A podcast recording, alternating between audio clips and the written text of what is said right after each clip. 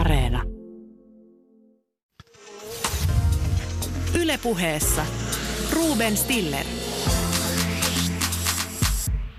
Yle Puhe.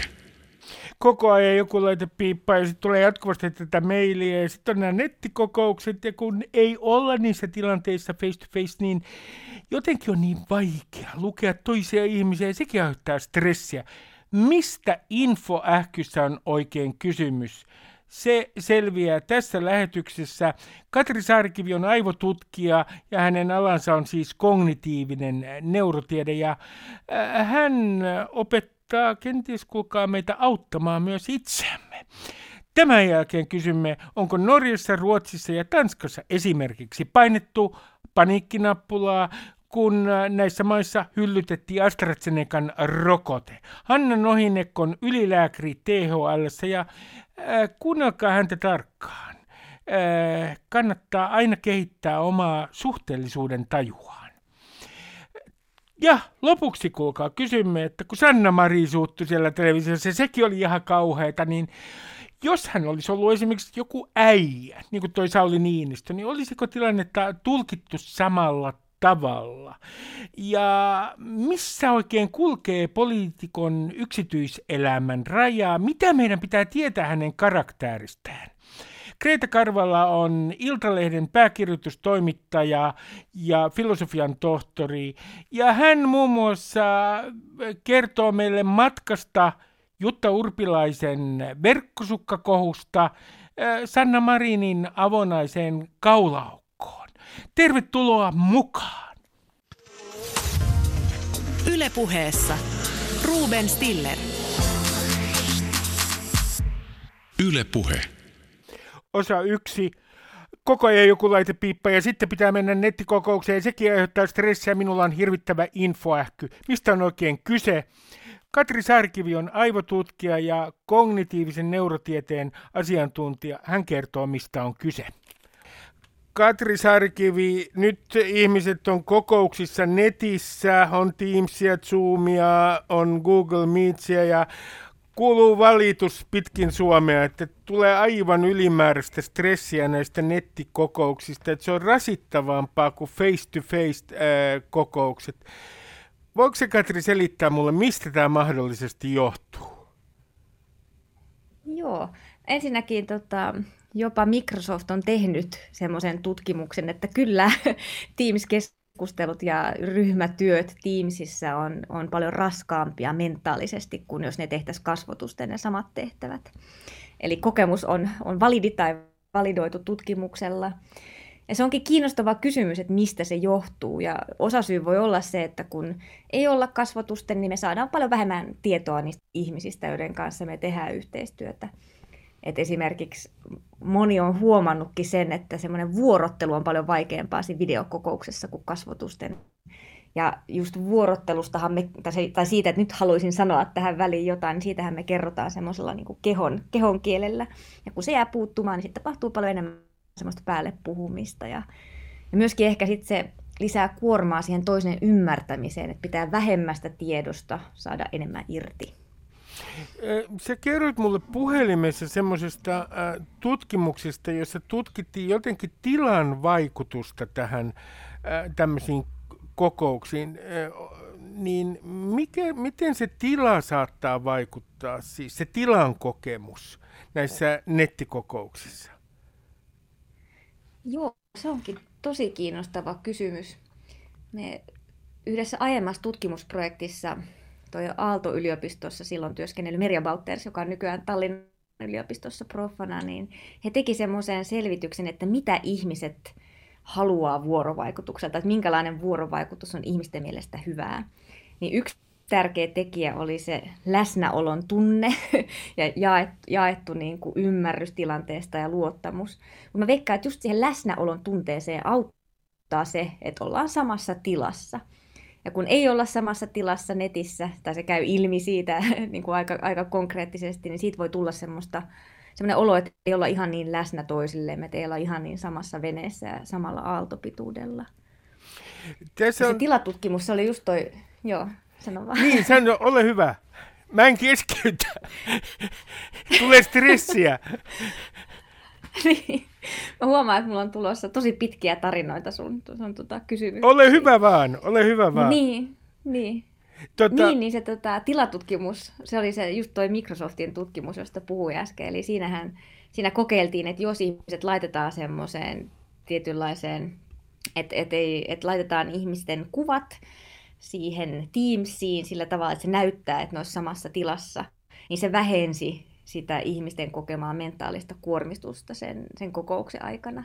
Ja ne mittasi tässä ihan aivosähkökäyrää ja pystyi sitten tarkastelemaan, että miten just semmoinen kuormitukseen liittyvä aktiivisuus väheni.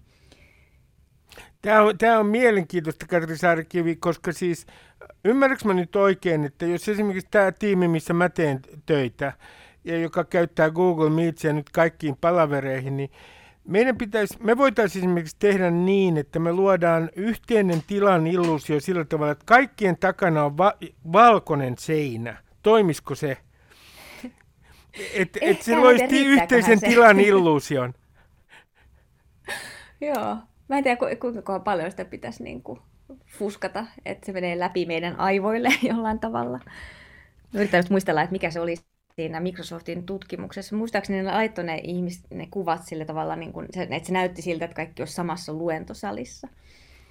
Tämä on mielenkiintoista. Sitten tässä, tämän infostressin tai infoähkyn suhteen, niin tietenkin se yleinen huolenaihe on se, että miten tämä tulee tämä ää, digitaalinen vuorovaikutus ja tämä jatkuva ärsykepommitus vaikuttamaan meidän keskittymiskykyyn. Mitä siitä ää, tiedetään tutkimusten perusteella? Siis onko selvää näyttöä, että meidän keskittymiskykymme on heikkenemässä? Ei ole näyttöä siitä, että just tälle populaatiotasolla, että, että internetiä käyttävien ihmisten keskittymiskyky olisi jotenkin heikompi. Et enemmän onkin tutkittu sitä, että jos on, jos on vaikka nettiriippuvainen, että miten se on yhteydessä tarkkaavuushäiriöihin. Et tota, vähemmän sit sillä, sillä tavalla, että miten ihan niin kuin, tää on niin kuin normaali populaatiossa, miten tää, tämmöisiä vaikutuksia tulee. Et, et enemmän on ollut ehkä tutkimuksia siitä, että miten... miten se netin käyttö voi vaikuttaa muistitoimintoihin ja että just, että miten tietynlainen netin käyttö voi näkyä sit muissakin ongelmissa. Esimerkiksi äh, oli yksi sellainen tutkimus, jossa, jossa tota, selvitettiin, että et, et, tota, et jos ihminen etsi tietoa netistä versus kirjasta, että miten se vaikutti sit siihen muistijälkeen ja, ja niin kuin tulokset oli se, suuntaisia, että jos tietoa etsittiin netistä, niin siitä syntyi heikompi muistijälki. Ja että jos, jos tekee tällaista median multitaskingia, että, että käyttää useampaa mediaa aina samaan aikaan, niin se olisi yhteydessä sitten heikompaan, heikompaan niin kuin keskittymiskykyyn. Mutta sitten yhden tutkimuksen löysin, joka ehkä vähän kommentoi sitä, että miten populaatiotasolla, että suuremmissa ihmisjoukoissa se, tämä asia voisi vaikuttaa tarkkaavuuteen. Ja siinä tutkittiinkin sitä, että, että kuinka kauan ää, joku tämmöinen trendaava tai tämmöinen suosittu aihe pysyy Twitterissä tai muissa sosiaalisissa medioissa pinnalla. Ja havaittiin, että vuodesta kaksituhattakolmetoista eteenpäin se aika, jonka tämmöinen mm. suosittu aihe on pinnalla, lyhenee. Eli ihmiset jaksaa niin kuin lyhemmän ja lyhemmän ajan keskittyä siihen niin kuin päivän polttavaan aiheeseen. Ja se voi liittyä just siihen, että kun jatkuvasti tungetaan enemmän sisältöä, niin ja kuitenkin tarkkaavuus on rajallinen, niin sitä koko ajan niin kuin lyhennetään sitä aikaa, jota käytetään tiettyihin aiheisiin per- perehtymiseen. No, Katri... Eli siinä mielessä. Niin mä just mietin tätä, että, että kun tämä sykli nopeutuu Twitterissä, sosiaalisessa mediassa, uutisfiideissä, jatkuva reaaliaikaisuus, niin... niin äh, äh, ja muuten nyt täällä tapahtui niin, että mulle tuli taukoliikuntailmoitus Yleisradiolta, että tähän yritetään. Mä en nyt pysty taukoliikkumaan just tällä hetkellä. Tuota, niin mun pointti, pointtini on tämä, että, että jos tota, meitä jatkuvasti pommitetaan tällä valtavalla määrällä informaatiota, ja tämä sykli va- koko ajan nopeutuu, niin eikö yksi... vaara ole se, että me kerta kaikkiaan turrumme. Että tämä nopeutuva sykli jollain tavalla turruttaa meidän tunteet. Niin. Se voi olla, että, että sellaiset asiat, jotka herättää tunteita, kiinnittää huomion myöskin just netissä. Ja pinnalle varmaan pääsee ne kaikista eniten kuohuttavasti ja tunteita herättävät aiheet. Samaan aikaan niitä tulee yhä enemmän ja enemmän, niihin keskitytään vähemmän aikaa. Ja on se varsin mahdollista, että jotenkin jossain vaiheessa mikään ei enää riitä. Jos miettii ihan mielihyvän kokemisen kannalta, niin kyllähän se on niin, että jos joka päivä syö karkkia, mm-hmm. niin sit se ei enää maistu niin hyvältä kuin että jos harvoin saisi. Ja just tää, nämä somen uutiset, uutisvirrat, toisten ihmisten tykkäykset, ne on semmoista todella nopeaa mielihyvää, jota me voidaan saada. Ja ilman muuta siinä voi käydä niin, että siihen pikkuhiljaa turtuu ja sitten täytyy yrittää kuluttaa vaan enemmän, että samaan aikaan just taukoliikuntaa ja, ja radio-ohjelman tekemistä ja sitten twiittaisit vielä, niin sitten olisi niinku saturaatio täydellinen. Toi on jo liian monimutkaista mun ikäiselle eh, ihmiselle, mutta tämähän on, miele- on jotenkin masentavaa tässä yhteydessä ajatella sitä, että kun Facebookin tykkään nappula keksittiin, niin sitä ennen tutkittiin. Facebook ilmeisesti tutki sitä hyvin tarkkaan ja muun muassa dopamiinijärjestelmän, siis mielihyväjärjestelmän aktivoitumista. Niin Katri, mulle on niin kuin jotenkin masentavaa, että jollain tykkään nappulalla meitä voidaan manipuloida niin yksinkertaisesti, että meidän dopamiini-mielihyväjärjestelmä aktivoituu. Tuntuuko se sinusta tutkijana koskaan masentavalta? No en tiedä masentavalta. Ehkä se palauttaa mieleen sen, että ihmisissä on tämmöisiä niin kuin eläimellisiä piirteitä aika paljon ja sitten sit on paljon semmoista ajattelua ja tiedonkäsittelyä, josta me ei oikeasti olla tietoisia. Et luullaan aina, että ollaan, ollaan itse puikoissa, mutta sitten meitä pystyy tosi monin tavoin sillä tavalla tuuppimaan eri suuntiin, just pelaamalla näiden niin kuin alhaisten mekanismien kanssa. Mutta hirveän monet asiat voi ihmisistä olla miellyttäviä. Tavallaan se on ihan söpöä, että, että toisen ihmisen lähettämä peukku aiheuttaa miellyttäviä. Kyllä. Niin, se voi tulkita, se voi tulkita tuolla tavalla, mutta jos ajattelet ihan oman henkilökohtaisen kokemuksesi kautta, niin, niin äh, millä tavalla sinä suojaudut esimerkiksi siltä, että me ollaan nyt nykyään jatkuvassa hälytystilassa, koko ajan joku kone piippaa. Meillä on odotusarvo, että meidän pitää, äh, ikään kuin me odotetaan sitä, että sieltä tulee jotain ja meidän pitää niin kuin reagoida esimerkiksi jonkin sähköpostiin. Niin miten sä suojelet itseäsi? Huonosti.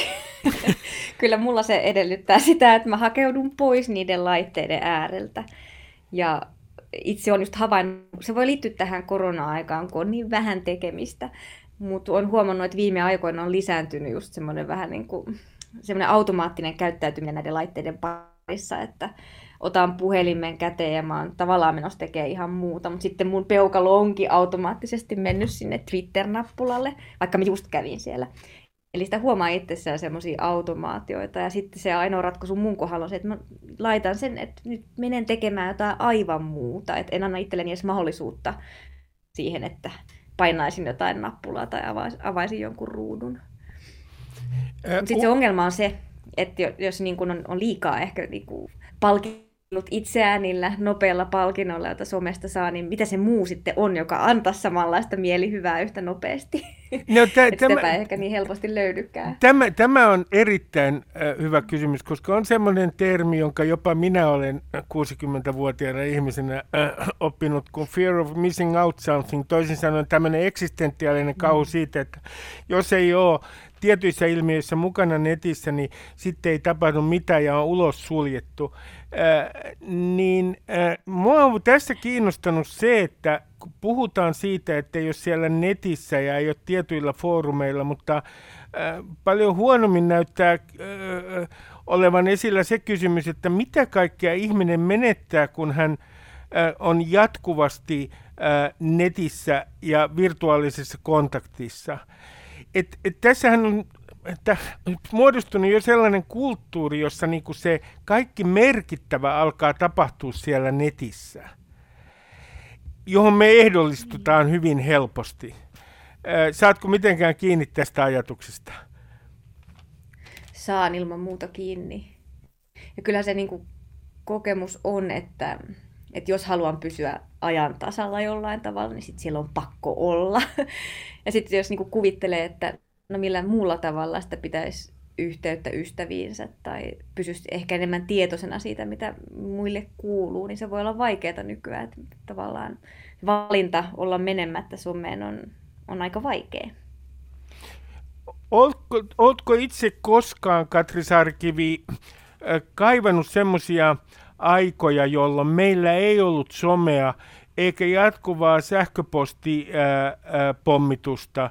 Siis onko sulla koskaan ollut mitään itselläsi sellaista nostalgista ajatusta ajasta ennen tätä somea ja, ja meilejä? No on, mä en tiedä, onko se ikääntymisen merkki, mutta enenevissä määrin. Muistelee vaikka lapsuuttaan ennen tällaista, tällaista digiaikaa, niin kyllä siinä sai enemmän ajatukset harhailla. Ja niin kuin, no, lapsella nyt enemmänkin on, muutenkin on enemmän aikaa kaikenlaiseen, mutta... Mut, ja siltihän me nähtiin ystäviä ja silti oli merkittäviä sosiaalisia suhteita. Et nyt tässä on tällainen kiinnostava siirtymä tapahtunut siinä, miten me ollaan tekemisissä toistemme kanssa. Ja välillä tuntuu, että, että siinä on niin isot riskit ja siitä on syntynyt niin paljon mahdollisuuksia pahaa, niin kuin kaikkeen manipulaatioon ja valetiedon levittämiseen ja sellaiseen, että pitäisikö vaan peruuttaa takaisinpäin. Mutta eipä se enää ole mahdollista. Et, tota, nostalgia on tämmöinen kiva etuoikeus tavallaan. Mutta tämän maailman kanssa meidän täytyy nyt pelata, joka meidän eteen on syntynyt. Sä olet tutkijaurasi aikana, tällä hetkellä te tutkitte oppimista ää, tässä digitaalisessa vuorovaikutuksessa, ja sä olet tutkinut ää, myös empatiaa. Niin Katri Saarikivi, mun täytyy kysyä sut, kun mä oon itse kauhean pessimisti, että suurissa populaatioissa me voitaisiin jollain tavalla todella muuttaa ihmisten käyttäytymistä niin, että esimerkiksi vihapuhe loppuisi netistä tai että sen merkitys siellä vähenisi. Toisin sanoen, mulla on näin pessimistinen näkemys, että viha kerti kaikkia ja viholliskuvat myyvät paremmin kuin empatia netissä ihan sen vuorovaikutusmallin takia ja nimenomaan sen takia, että ihmiset voi esiintyä siellä suunnilleen anonyymeinä. Niin uskotko sä edelleen siihen, että, että meillä tulee olemaan, että me nähtäisiin sellainen vallankumous, missä vihapuheen määrä esimerkiksi aivan drastisesti merkittävällä tavalla vähenisi netissä? Niin, mä luulen, että, että jos odottaa, että se muutos tapahtuu sen takia, että ihmiset oppii enemmän empatiaa tai arvostaa eri asioita, niin se, se ei kyllä ole mahdollista mitenkään. Että se, näillä on omat, omat niin kuin toimintalogiikat näillä alustoilla, niin kuin säkin puhuit. Että se, mikä myy, niin se, millä tehdään eniten rahaa, niin sitähän toistetaan. Mm. Ja tota, tällä hetkellä se, kyllä, ne on niin, kyllä se on niin ihmisen, ihmisyydessä, että ne negatiiviset tunteet, niillä saa enemmän huomiota kuin positiivisilla. Että se, se muutos, jos haluttaisiin tuon suuntainen muutos, niin siitä pitäisi puuttua ihan siihen liiketoimintalogiikkaan, jolla noi pyörii noi alustat. Että jos ne käy niin kuin huomiolla, niin en usko, että... On sama, nyt musta tulee myös pessimisti. En mä usko, että, että ikinä saadaan niin kuin hyvillä uutisilla yhtä paljon huomiota kuin huonoilla. Mut jos me ajatellaan tätä äh, jonkinlaista vihaa ja aggressiota, joka siellä pulppua ja joka tuottaa siis myös stressiä tietysti kohteille, maalitetuille kohteille, niin onko yksi, yksinkertaisesti se, että tämä viha on niin energisoiva tunne, että se voittaa aina empatian, nimenomaan sen takia, että se energisoi? Se voi olla, että viha on kyllä, se on tosi poikkeuksellinen tunne siinä mielessä, että siinä on voimakas tämmöinen jopa niin kuin motorinen komponentti. Että esimerkiksi mm. Lauri Nummenmaan tutkimuksessa, jossa selvitettiin, tai hänen, hänen ja hänen ryhmänsä, jos selvitettiin, että missä kohtaa ihmiset kokee kehossa aktivaatiota erilaisten tunteiden aikana, niin vihassa se kaikki aktivaatio on niin kuin käsissä ja rinnassa. Ja tosiaan niin kuin, ihmiset saa siitä pontta. Mutta mä ehkä ehdottaisin, että vihan sijaan suuttumus olisi hyödyllisempi tunne, koska nämä eroaa toisistaan. Vihaan liittyy halu niin kuin tuhota se kohde ja niin kuin uskomus siitä, että siinä ei ole mitään hyvää siinä vihan kohteessa. Että se, niin kuin, se täytyy poistaa ja sitten maailma on parempi. Kun taas suuttumus on sitä, että no miksi sä nyt noin menit tekemään, että mm. et, et, siinä, siinä on uskomus siitä, että jos se tyyppi muuttaa toimintaansa, niin sit, sit hän on ihan kelpo, et ei ole mitään syytä niin kuin siihen tuhoamiseen. Et mieluummin suuttumusta kuin vihaa. Tämä on hieno, Katri. Tämä on hieno. Suuttumuksen puolesta. Kyllä. Mä kysyn sinulta vielä tällaisen kysymyksen, että jos tänä päivänä, tänä perjantaina, äh, ihmisten pitäisi tehdä joku sellainen päätös, jolla he voivat vähentää infostressiään, infoähkyään, niin minkälaisia neuvoja sä annat? Niin, kauhean vaikeaa. Se lähtee liikkeelle siitä, että tunnistaa, että onko omassa toiminnassa ehkä pieniäkin semmoisia tai vähäisiäkin semmoisia niin kuin riippuvuuden piirteitä, että onko siitä tullut automaatio siitä, että, että selaa niin kuin on vaikka ensin koneella ja sitten menee puhelimen kautta samoille sivuille ja että, että niin kuin luuhaa siellä odottaa sitä dopamiinipiristettä ja ruisketta itselleen. Että jotenkin tiedostaa sen oman toiminnan ja sitten pystyisi tarkastelemaan, tuleeko mulle tästä loppujen lopuksi hyvä vai huono fiilis. Mutta ehkä tälleen niin kuin nopeana niksinä, niin tota, voisi muistella, että mitäs kivaa osaskaan tehdä ennen kuin oli some. Onko jotain semmoista mielipuuhaa, joka on jäänyt syrjään sen takia, että internet ja niin kuin netissä luuhaaminen vie yhä enemmän aikaa. Mä luulen, että tämä korona-aika, kaikki leipomiset ja semmoiset, niin tota, on, tämä niin kuin korona-aika on tuonut esiin sitä, että, että ihmiset kaipaa jotain mielekästä tekemistä ja harrastuksia, niin ehkä sitä voisi miettiä jotain semmoista vaihtoehtoista, kiinnostavaa, jotain mitä ei ole pitkään aikaan tehnyt, mutta jota huomaa kaipaavansa. Katri Saarikivi, kiitoksia haastattelusta. Kiitos kovasti.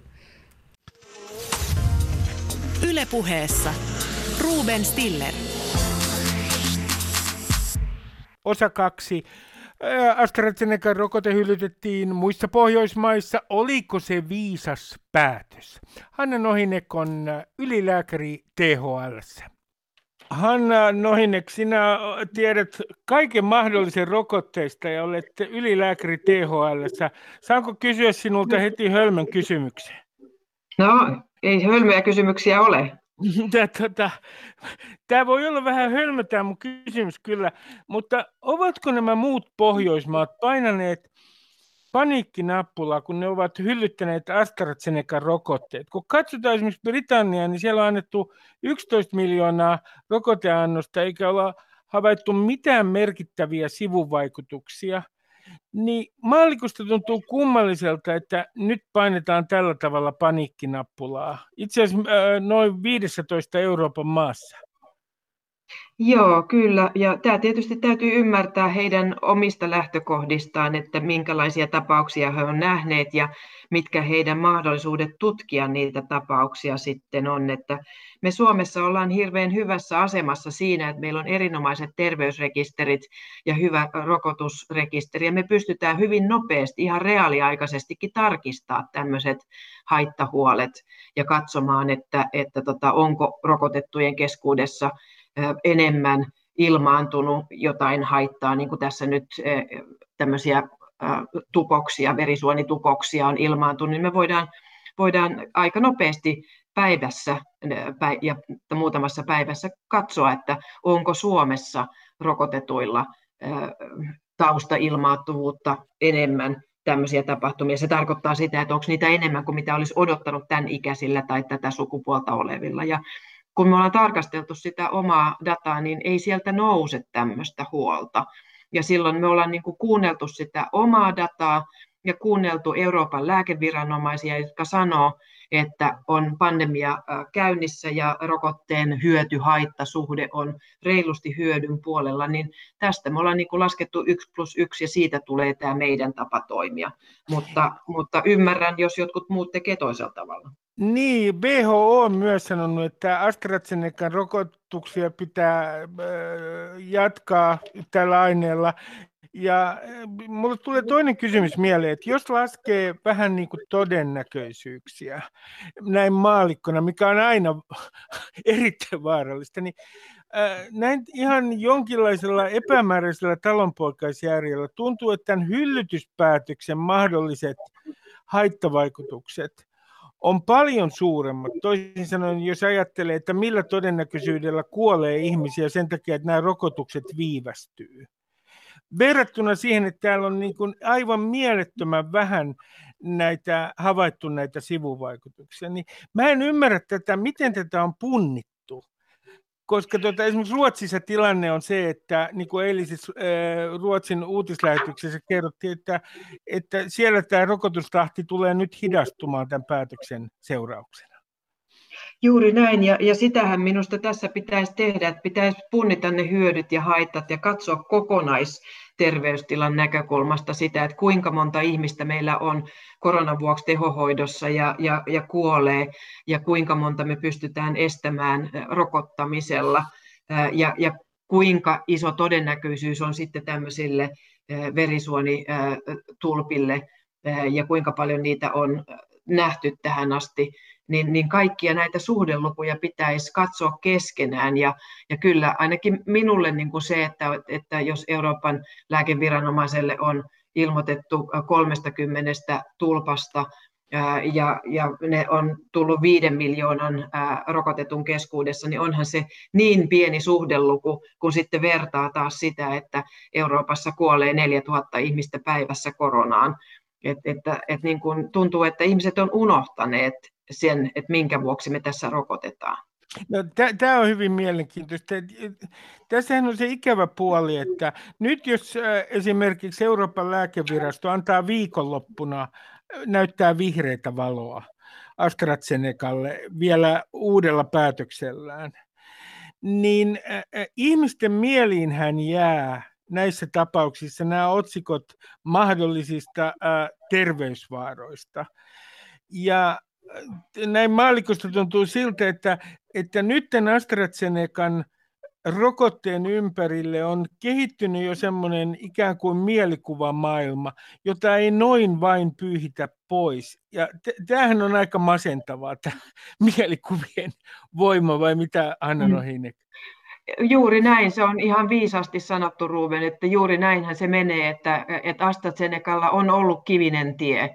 Että, että ensin sen tutkimus pysäytettiin muutamaksi päiväksi Isossa Britanniassa ja sen jälkeen kahdeksi kuukaudeksi U S A:ssa, koska oli tämmöinen ohimenevä myeliitti, hermotulehdus epäily, joka sitten kuitenkin osoittautui, että ei siinä ollut syy-seuraussuhdetta. No, tämä hidasti heidän tutkimustaan, sen jälkeen heidän, heidän tutkimusasetelmansa, että he on tehneet monessa maassa Näitä, näitä tutkimuksia ja ne, ne teholuvut, niitä oli vaikea tulkita. Siitä tuli toinen tämmöinen leima ja, ja nyt sitten tämä, niin, niin äh, ihmiset, ihmiset todella, ja sitten vielä tuli sekin, että, että tota Etelä-Afrikassa niin, niin sille äh, AstraZeneca-rokotteelle ei saatu ihan yhtä hyvää tehoa kuin muille rokotteille, mutta sekin johtui taas siitä, että että se tutkimusryhmä, missä katsottiin asioita, niin siellä ei ollut yhtään vakavaa tapausta, että he ei niin kuin saaneet edes vastausta siihen, että, että onko, pystyykö rokote estämään vakavalta taudilta. Tässä on ollut niin kuin monta tämmöistä,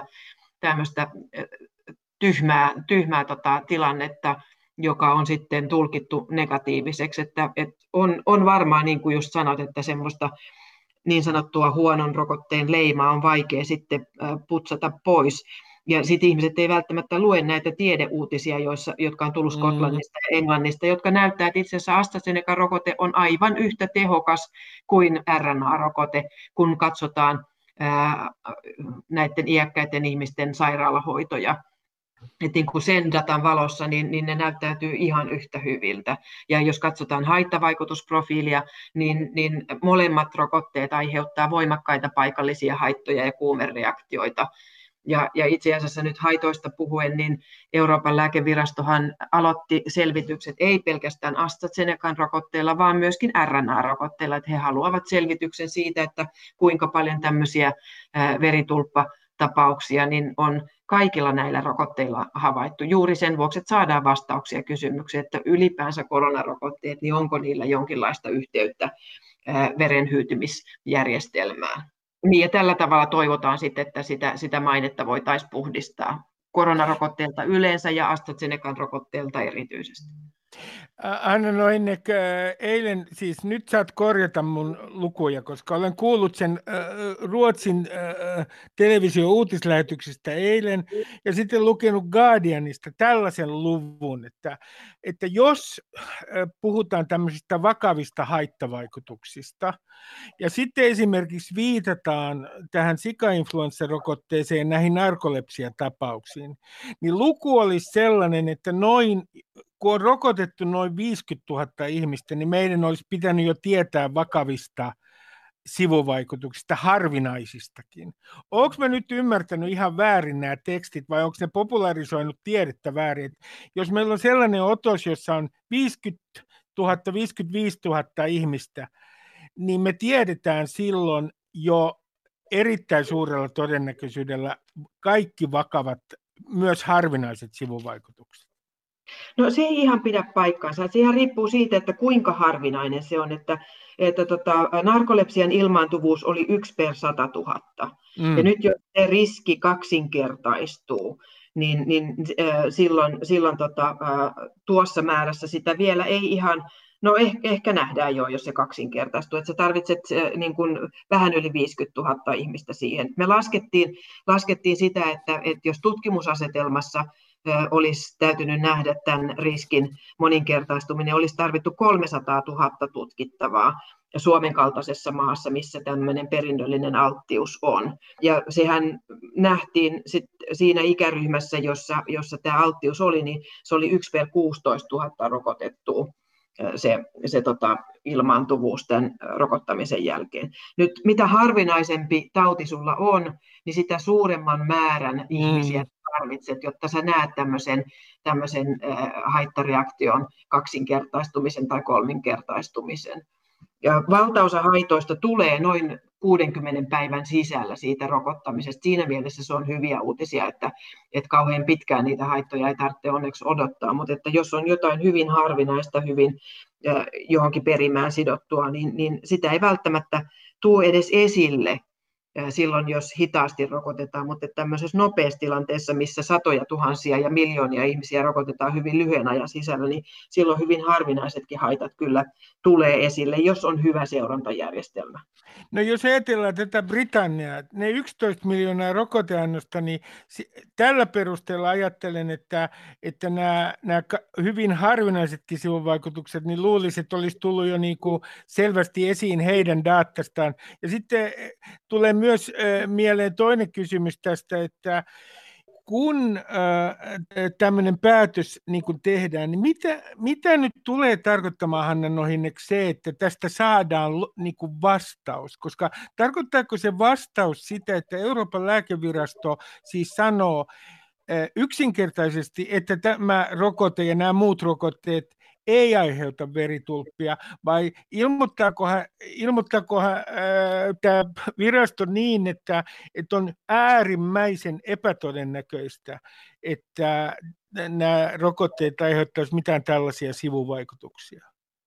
No se, mitä se E M A tällä hetkellä tekee, ja varmaan fimealaiset tietää sen paremmin kuin minä, niin, niin, niin on, on se, että näitä ää, nyt ilmoitettuja haittatapahtumia, joiden joukossa on myöskin kuolemia, että, että ne niin kuin perataan hyvin tarkkaan, että minkälainen se taudinkuva on ollut ja minkälainen sen ihmisen riskikäyttäytyminen on ollut, että, että onko se käyttänyt e-pillereitä ja onko, onko hän lihava ja onko hänellä mm.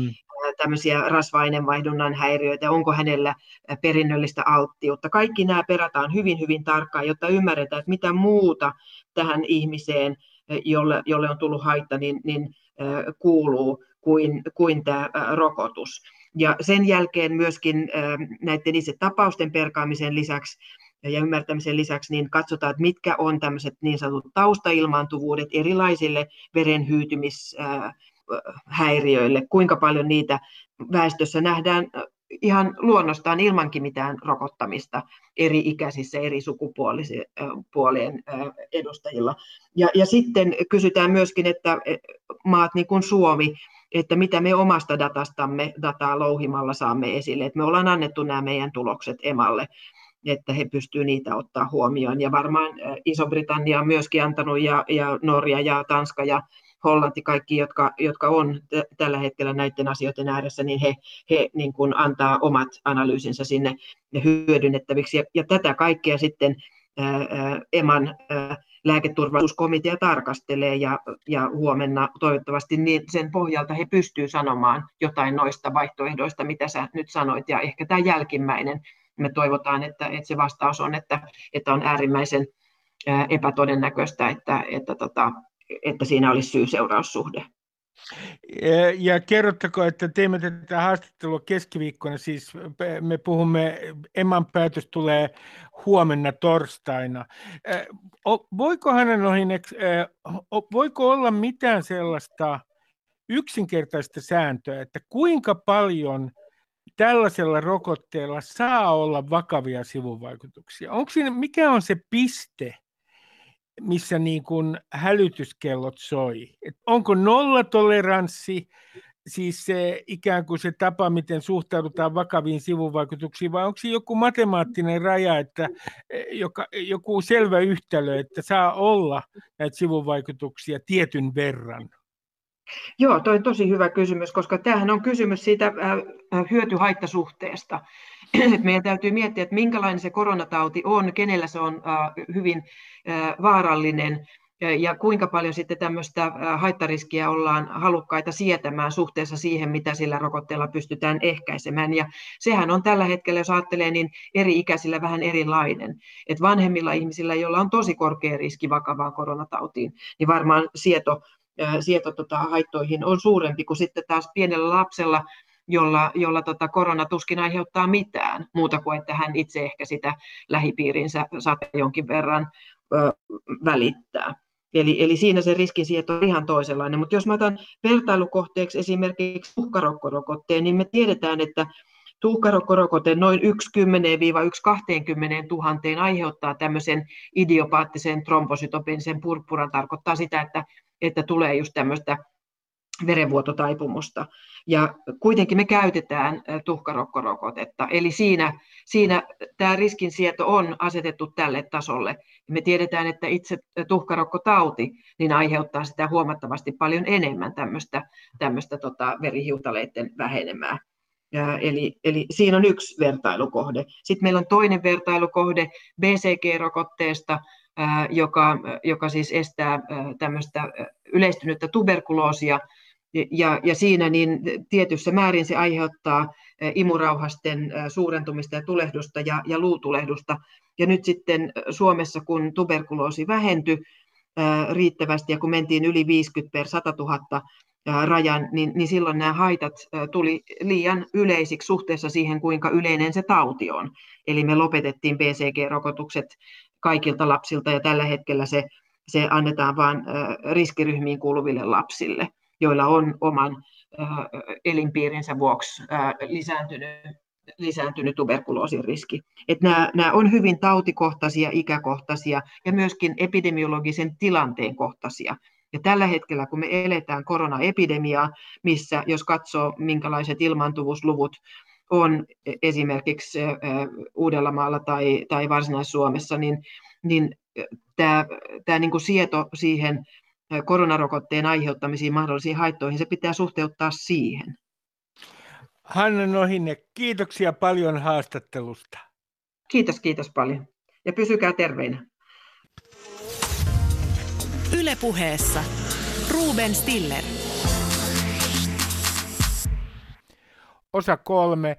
Niin, onko sukupuolella väliä, kun Sanna Marin suuttuu televisiossa? Kreeta Karvala on filosofian tohtori ja Iltalehden pääkirjoitustoimittaja.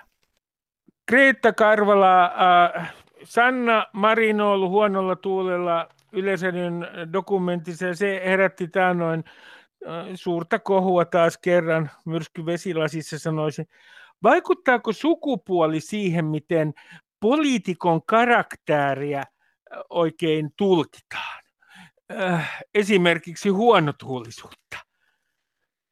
No huonotuulisuuden suhteen niin sanoisin näin, että sekä Sanna Marin että entinen Eurooppa-ministeri Alexander Stubb ja ärtynyt pääministeri Juha Sipilä Ylen toimittajalle ärtynyt pääministeri Juha Sipilä, heidän kaikkien ikään kuin tätä tunneilmaisua on, on kyllä arvioitu. Mun mielestä tässä tapauksessa perinteisessä mediassa kaikkein vähiten tätä Sanna Marinin pyöröoviasiaa. Esimerkiksi Iltalehdessä tapahtuma vain kerrottiin, siihen ei otettu mitään kantaa tai kirjoitettu näkökulmaa, mutta somessa tämä Marin tapaus tietysti herätti tunteita enemmän ja arvioitiin hänen persoonansa ja, ja tunnetilaansa. Esimerkiksi tuo Ylen entinen ohjelmapäällikkö hän sanoi, että Twitterissä, että ei muista omalta kaudeltaan ketään, joka olisi ollut yhtä, ketään pääministeriä, jolla olisi ollut yhtä nuiva tai tylykäytös tässä tapaamisessa, mutta Marinin kohtelu sai kyllä niin kuin puolustajia ja vastustajia, että toiset ymmärsivät kiireisen pääministerin paineita ja lyhytsanaisuutta ja toiset sitten näkivät asian toisella tavalla. Mutta tämä sukupuoli ää, tässä tapauksessa, mä otan nyt yhden esimerkin. Ää, meidän presidentin ää, Sauli ensimmäinen Niinistön, ää, hän voi olla ärtyisen näköinen ja olla vähän töykeäkin ja se on vaan ää, ikään kuin merkki karakterista, että siinä on nykyä kaverissa. Niin minulle tulee mieleen, että, että tässä on kyllä ihan eri säännöt Sauli Niinistölle ja Sanna Marinille. Taitaa kyllä vähän olla, mutta, mutta sen, nyt, sen nyt voi sanoa, että, että silloin kun Sauli, okei, jos Sauli näyttää ärtyneeltä tai vakavalta, niin voi olla, että tilanne on ollut vakava ulkopoliittisesti tai ollaan vakavien asioiden äärellä, äärellä ja hän ehkä sitten korostaa sitä tällaisella johtajamaisella vakavuudella, mutta kuitenkin hänestä silloin kun hän oli valtiovarainministeri ja kerrottiin, ja julkisuuteenkin tuli, että hän itketti naisia ja oli tosi tyly ja mielestäni monesti epäasiallinenkin näissä budjettineuvotteluissa, niin kyllä ne on kerrottu, kerrottu tällaiset, tällaiset asiat.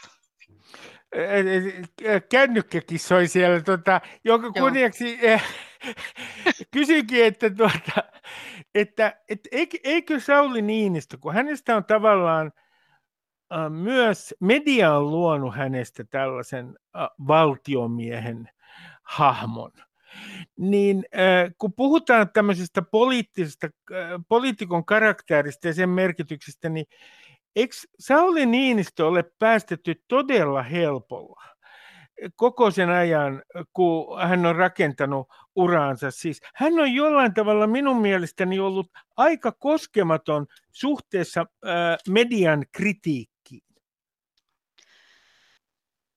Sanotaan näin, että mediassa kun kritisoidaan, niin kritiikin pitäisi, pitäisi perustua faktoihin.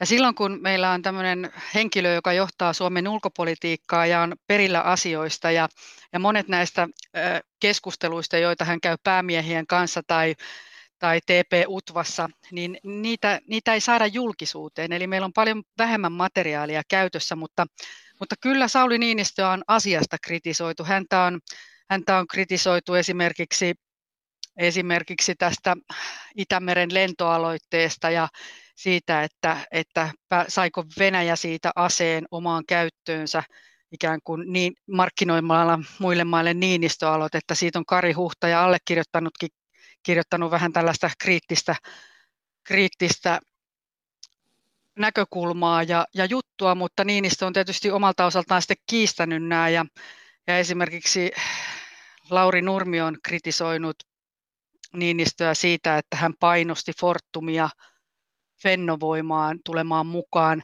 jonka senkin Niinistö on kiistänyt.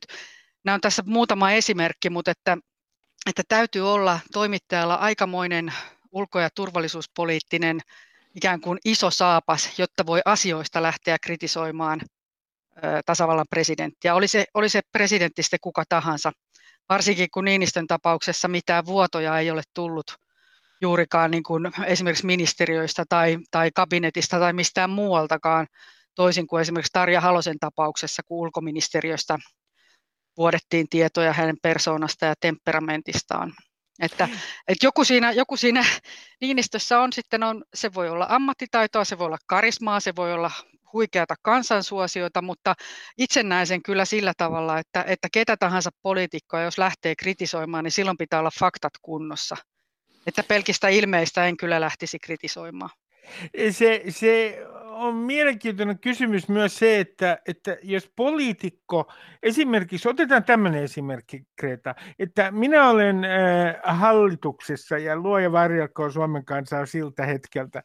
Ja, ja mä soitan sulle, mä en ole suuttunut sun pääkirjoituksesta tai jostain muusta analyysiartikkelista, jonka olet kirjoittanut Iltalehteen. Ja sitten mä solvaan sua. Olen siis ministeri ja solvaan sinua aivan henkilökohtaisesti.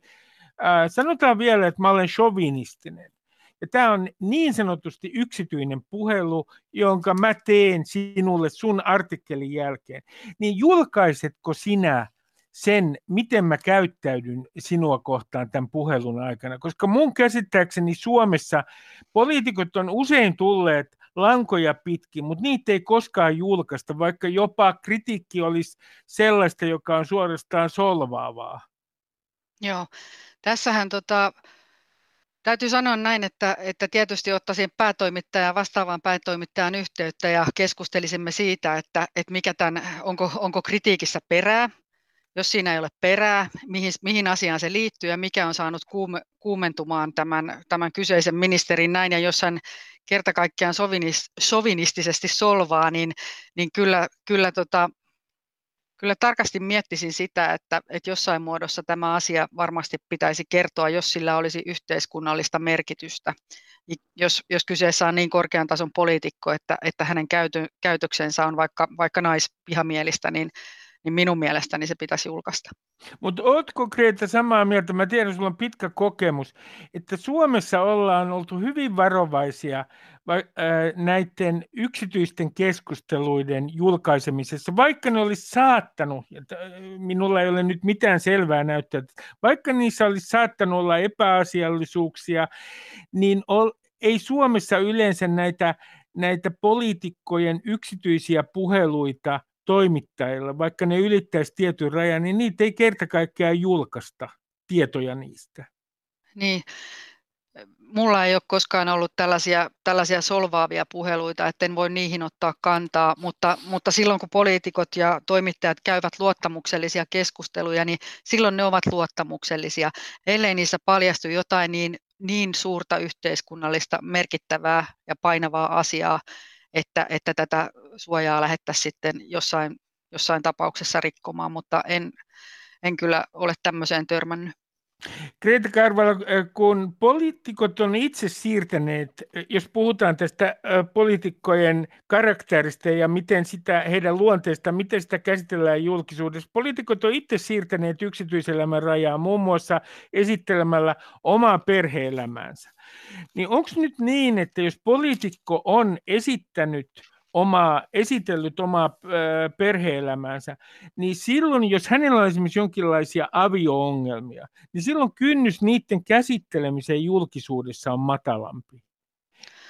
Kyllä, kyllä se niin on, että, että poliitikko voi itse määritellä sen yksityisyydensä rajat tiettyyn saakka, mutta mitä korkeammasta poliitikosta on kyse ja mitä merkityksellisempää poliitikon toiminta on yhteiskunnallisten asioiden hoidon kannalta, niin, niin tällaisissa tapauksissa esimerkiksi, otetaan nyt avioelämän kupruja ei niinkään, mutta jos siinä olisi vaikka väkivaltaa, niin sehän olisi aivan selvää, että se, se julkaistaisiin tämmöinen avioelämää koskeva asia, koska se olisi silloin rikos.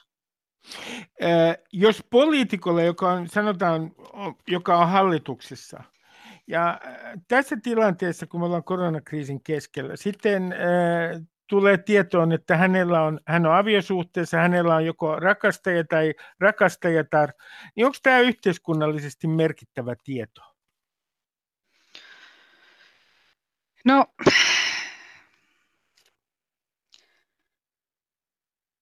Tätä täytyy... Hetkinen, hetkinen miettiä, nimittäin tässä arvioinnissa varmaan painaa edelleenkin se, että onko ne tiedot rakastajasta sellaisia, jotka voi vaikuttaa tämän henkilön yleisen toiminnan arviointiin siinä kyseisessä poliittisessa tehtävässä, tai, tai onko näiden tietojen esittäminen tarpeen yhteiskunnallisesti merkittävän asian käsittelemiseksi.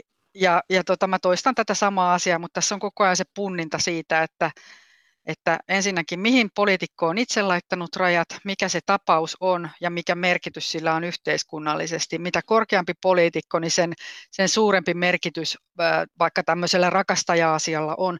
Otetaan esimerkiksi vaikka nämä Ilkka Kanervan, Kanervan vihjailivat eroottiset viestit Johanna Tukiaiselle silloin aikanaan. Mm. Tässähän oli taustalla se, että silloinen ulkoministeri oli luvannut kokoomukselle, että hän ei enää tällaisia viestejä lähettele, koska hänellä oli vähän tällaista, tällaista mainetta aikaisemmin tullut ja näitä aikaisempiakin viestittelyjä muille naisille oli tullut, jolloin tästä tuli sitten yhteiskunnallisesti merkittävä asia, joka sitten johti, johti hänen eroonsa. Tämä on hyvin mielenkiintoista tämä, että, että minkälainen muutos on tapahtunut tässä suhteessa poliitikkojen ja yksityiselämään.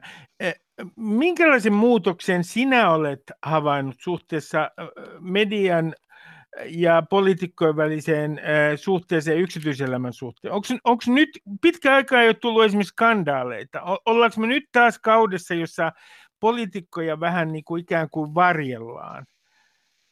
Vertaan nyt esimerkiksi pääministeri, ex-pääministeri Matti Vanhasen ja Ruususen väliseen suhteeseen, josta nousi kova kohu ja sitten nousi Ruususen julkaisemasta kirjasta, suorastaan se seurasi oikeusjuttu. Niin, niin onko nyt niin, että tällä hetkellä toimittajat varoo enemmän kuin esimerkiksi silloin aikoinaan Matti Vanhasen suhteen?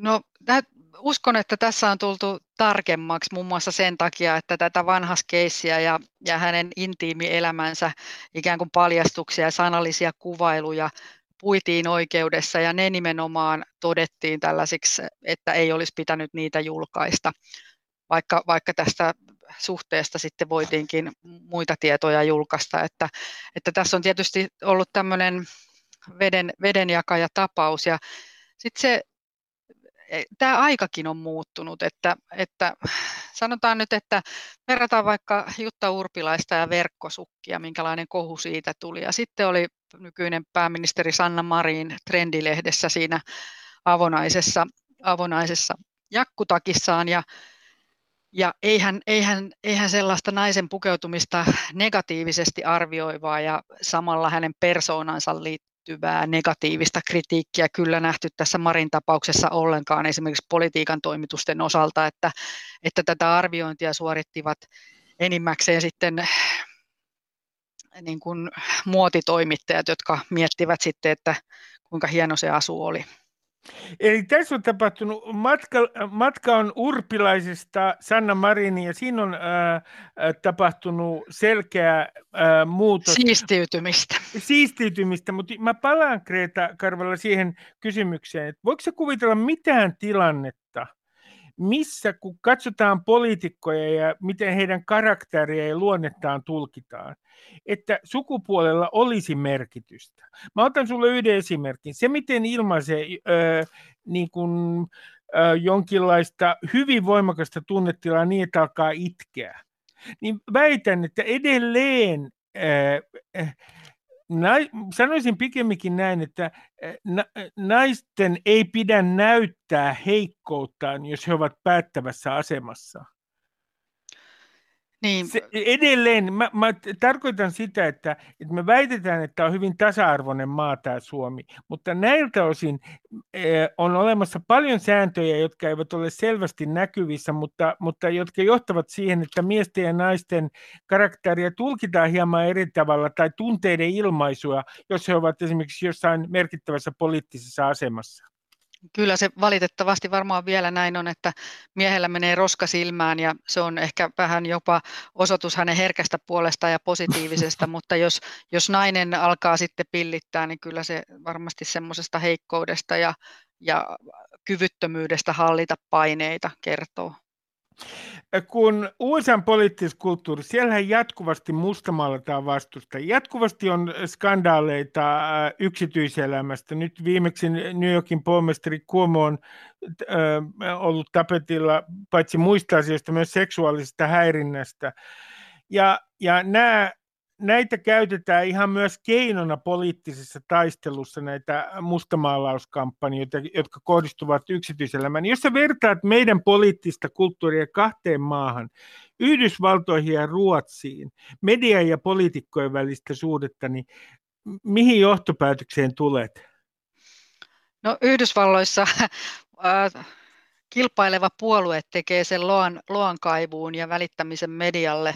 medialle kyllä niin kuin jopa median puolesta, että siellä, siellä ne kaivavat toisistaan törkyä esiin. Ja, ja Ruotsissa kulttuurissa sitten enemmän näkyy se, että, että siellä on hirveän paljon tarkemmat säännöt väärinkäsityksestä ja erotaan, erotaan helpommin. Helpommin poli, poliitikot eroavat pientenkin väärin, väärinkäytösten johdosta.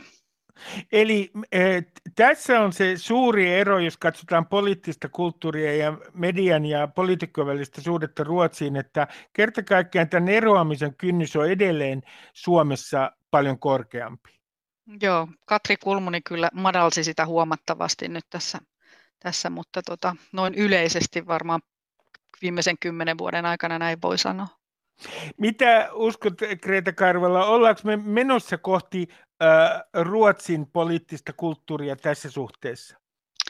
No, itse toivoisin, että, että vastuuta täällä kannettaisiin myös eroamalla, koska, koska silloin se todentuu se poliittinen vastuu, että, että mitä tahansa ei voi tehdä että asioista, koska ministerit kuitenkin tekevät päätöksiä ja kantavat niistä vastuun. Jos siinä on menty niin paljon mönkään, että luottamus menee, niin kyllä sitä vastuuta silloin pitää kantaa. Se mahdollistaa myös sen uusiutumisen ja, ja ikään kuin sen järjestelmän pysymisen raikkaampana. Kreeta Karvala, kiitoksia haastattelusta. Kiitos. Yle Puheessa Ruben Stiller.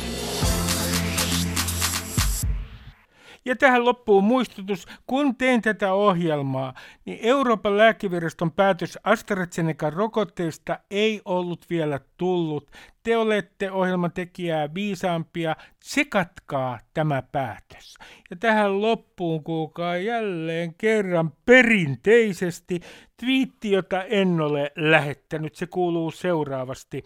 Oletko sinä koskaan muuttunut siellä netissä vihollisesi kaltaiseksi? Eikö sinun pitäisi tänä perjantaina kiittää vihollistasi siitä, että hänen avullaan pystyt yleensä määrittelemään oman identiteettisi, joka lienee ollut aika epäselvä ennen kuin löysit hyvän vihollisesi? Oikein hyvää viikonloppua teille kaikille. Yle Puheessa Ruben Stiller.